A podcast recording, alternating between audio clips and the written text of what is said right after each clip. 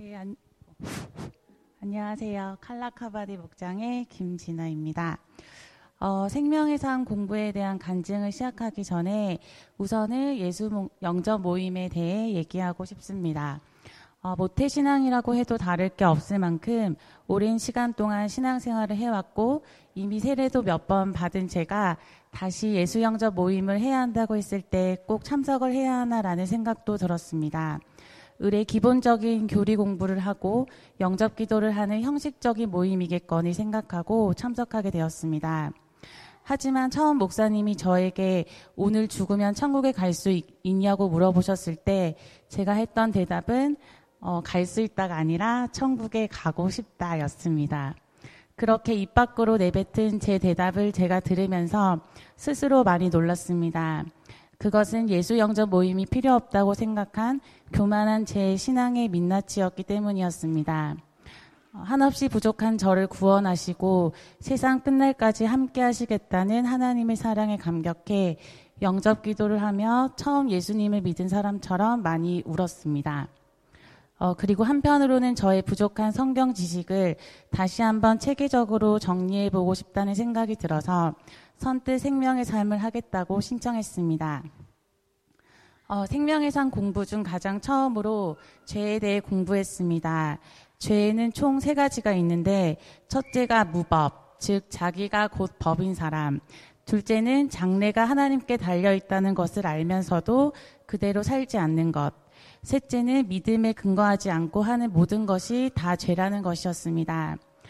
남을 미워하는 것, 도둑질, 살인, 간음과 같이 상식적으로 생각할 수 있는 죄라는 것과는 전혀 다른 죄의 기준 앞에서 저는 완전한 죄인이었습니다.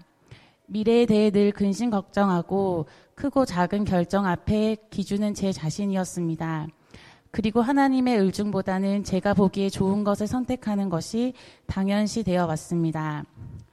어, 아시는 분은 아시겠지만 남편과 잠시 떨어져 저와 아기만 한국에 간 적이 있었습니다. 한국에서 해야 할 일들을 처리하러 가는 것도 있었지만 마침 우연한 기회로 잡 오퍼를 받게 되었고 출산과 육아로 경력이 단, 단절되었던 저에게는 어, 너무 좋은 기회라 생각되었기 때문입니다.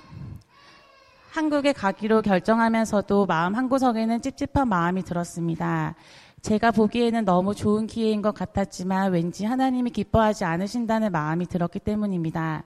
삶 공부에서 배웠던 세 번째 죄, 즉 믿음에 근거하지 않고 하는 일에 해당되는 경우가 아닐까라는 생각이 들었습니다. 하지만 너무 소중한 기회라 생각된 저는 찝찝함을 모른 채 하고 싶었고 그대로 한국으로 가는 비행기에 몸을 실었습니다. 남편과 떨어져 혼자 육아와 일을 병행하는 일은 결코 쉽지 않았습니다. 그래도 많은 희생과 준비로 시작한 일인 만큼 끝까지 잘하고 싶다는 생각에 하루하루를 버티고 있었습니다. 그러던 중 남편이 성령 체험 시간에 기도하면서 가족이 함께하는 것이 좋겠다는 마음이 들었다며 저에게 하던 일을 그만두고 다시 호주로 오는 것이 어떻겠냐는 얘기를 했습니다. 그 전에는 한 번 칼을 뽑았으면 호박이라도 썰고 와야 한다는 굳건했던 제 마음이 이상하게 남편이 기도한 대로 순종해야겠다는 생각으로 바뀌게 되었습니다. 아마도 남편이 기도를 많이 했나 봅니다. 그 길로 다시 시드니로 올 준비를 하게 되었습니다. 시드니로 와야겠다는 마음을 먹은 직후에 우연찮게도 제가 다니던 연구소 선배로부터 국비 유학 장학생에 대해 듣게 되었습니다. 어, 해외 유학생에게 학비 및 항공비까지 지원해주는 프로그램이었는데 지원 시기도 딱 맞았고 한국사 시험 점수나 영어 점수 등 필요한 서류가 마침 제게 있었습니다. 그리고 우연의 일치일지는 모르겠지만 저와 같은 사무실에 새로 들어온 연구원이 마침 국비 유학생 공부를 딱 마치고 돌아와서 시험 준비를 하는데 이것저것 많은 도움을 얻을 수 있었습니다.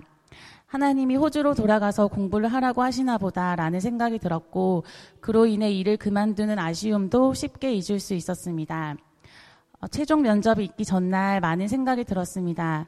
면접은 서울에서 있었는데 제가 있던 세종시에서 왕복으로 5시간 정도 걸렸고 새벽에 새아를 어린이집에 데려다 줄 베이비시터와 저녁에 어린이집에서 또 픽업해 줄 베이비시터를 각각 구해야만 했습니다. 이런 수고를 하면서 면접을 봤는데 불합격할 거면 아예 면접을 안 가는 게 낫지 않나라는 생각도 들었고 또 실패를 하면 주변 사람들에게 너무 창피할 것 같다는 생각도 들었습니다. 하지만 실패가 두려워 아무것도 하지 않는 것보다 자신에게 주어진 달란트를 잘 활용하는 것을 하나님이 기뻐하신다는 말씀이 생각나서 힘을 내어 면접을 마치게 되었습니다. 결과는 실패였습니다. 어, 하나님이 정말 인도하신다는 생각이 들었는데 왜 실패했을까라는 의문이 풀리지 않았고 그 마음이 점점 원망으로 바뀌어 시드니로 오게 되었습니다. 그러던 중 생명의 삶 시간에 마더 테레사가 하나님은 우리를 성공하라고 부르신 것이 아니라 충성되라고 부르셨다는 말씀을 듣게 되었습니다.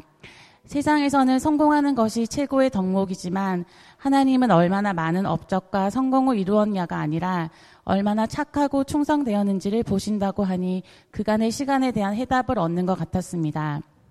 하나님의 셈은 세상의 셈과 참 다릅니다.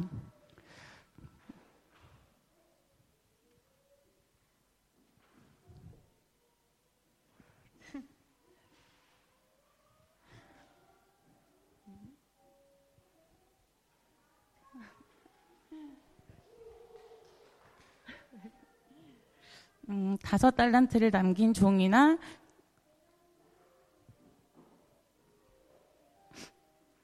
두 달란트를 남긴 종이나 모두 똑같이 착하고 충성되었다고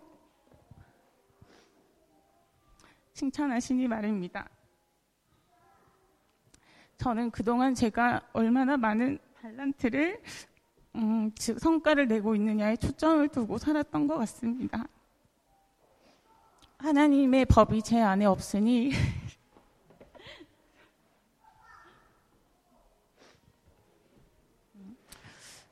하나님의 법이 제 안에 없으니 세상에서 당연시 되는 일이 곧 제 삶의 법이 되었던 것 같습니다. 또한 과정에서 충성되고 노력한 것보다 어쩌면 훨씬 더 많은 결과를 바라고 또 그런 결과를 누리는 사람을 보며 불평하지 않았나 돌아보게 됩니다. 하나님은 저도 미처 몰랐던 저의 교만함과 게으름, 악함에 대해 알게 하셨던 것 같습니다. 아직도 저는 하나님이 저를 위해 마련하신 장래일이 무엇인지, 그리고 지금 왜 저를 이곳 시드니로 부르신지 솔직히 잘 모르겠습니다. 하지만 지금 제게 맡겨진 것들, 제가 해야 할 일에 충성을 하는 것이 하나님께서 기뻐하시는 일이라는 것을 압니다. 그리고 오랫동안 하나 어 그리고 오랫동안 교회, 교회를 떠나 무법으로 살던 제가 예배 자리에 나와서 은혜를 받고 크고 작은 결정 앞에 기도하려고 하는 모습들을 보면서 어쩌면 이것 때문에 저와 우리 가족을 이곳으로 부르시지 않았나 하는 생각이 듭니다. 어, 끝으로 저희가 상 공부할 때마다 새아를 잘 봐주시고 영으로 육으로 늘 채워주시는 저희 시드니의 가족 상 목자님 희선 목련님, 세라 온유 요나에게도 감사의 마음을 드리고 싶습니다.